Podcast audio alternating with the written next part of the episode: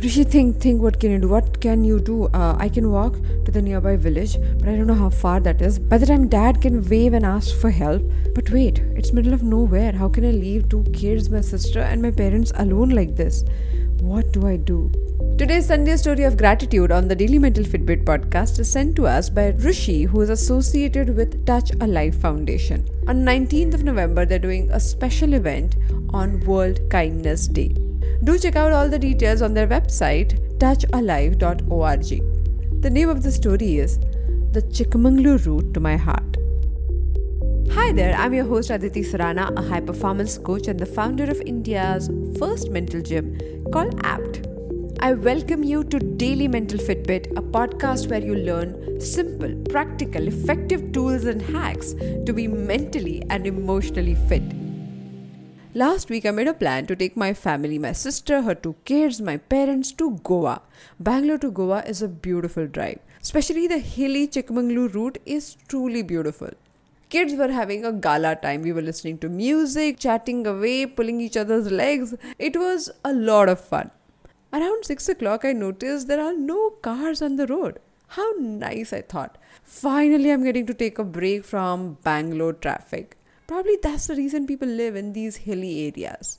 Around 9 o'clock, when it was pitch dark on the road, while we were listening to our favorite songs, kids started complaining about being hungry. 25 more minutes and we will be in the next town, I assured them. They were naturally cranky by this time.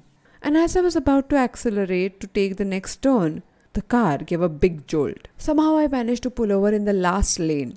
My father and I exchanged that concerning look we got off quickly to examine what had exactly happened. What happened? he asked. No clue, Appa. We started thinking on our feet. Should I walk to the next town? It was a 25 minutes drive. What all I require? Let me carry the bottle of water. It's my phone charged. My mind was running in all possible ways. I saw the fear creeping in my mother's eyes. The kids were scared. My father desperately started waving hands so that some car would stop and help us, at least give us lift to the next town so that someone can be called to help. As there were very few cars, we had to wait for a very long time. We kept waving, but nobody seemed to care. Appa, I'm starting to walk. Uh, we can't wait here for a very long time. I was already feeling guilty that I decided this whole idea of driving in the night. I shouldn't have done it. I was trying to save a day and see what I had done. My father was opposing this idea of me walking alone and said, Nothing doing. What if something happens to you on the way? Who will know? There is no network here. No, no, you cannot go anywhere, he insisted. I looked at him helplessly, and while we were in the middle of this heated argument, suddenly a car pulled over. Two men got out of the car and said, Anna, do you need help?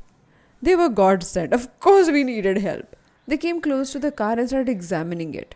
They apparently knew what to do in that situation. After opening the bonnet, they started touching different parts as if they were some car doctors and exchanged some comments and decided that nobody can help but a mechanic. Commander will take you there. Both of them were brothers driving to the next town for their sister's wedding. One of them reached out to his bag and pulled some food for the kids. Assured my parents that they will come back in next 45 minutes. We got in the car, drove to the nearest mechanic station, and I thanked them profusely for stopping to help us. I planned to come back with the mechanic and get the car fixed. But they insisted that they come along just to make sure that we don't have any other problem. It was almost 10:30. They drove back with me and the mechanic and made sure the car was fixed. My mother blessed both of them. I gave them hugs as if I knew these people from some lifetime and wished them luck for their sister's wedding.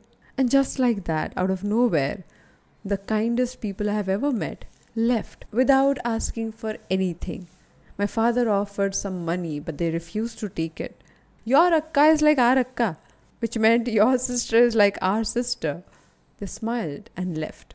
If you have a story like this, send it to me on write, W-R-I-T, at aditisurana.com. It would be an honor to narrate that story to all our listeners. Bye-bye. More such conversations on Daily Mental Fitbit to claim your mental fitness right away. Thank you so much for joining me today on Daily Mental Fitbit. If you think you want to take your journey with your mental fitness to the next level, then check out India's first mental gym called APT. The website is aptmentalgym.com. I'll see you tomorrow with one more episode.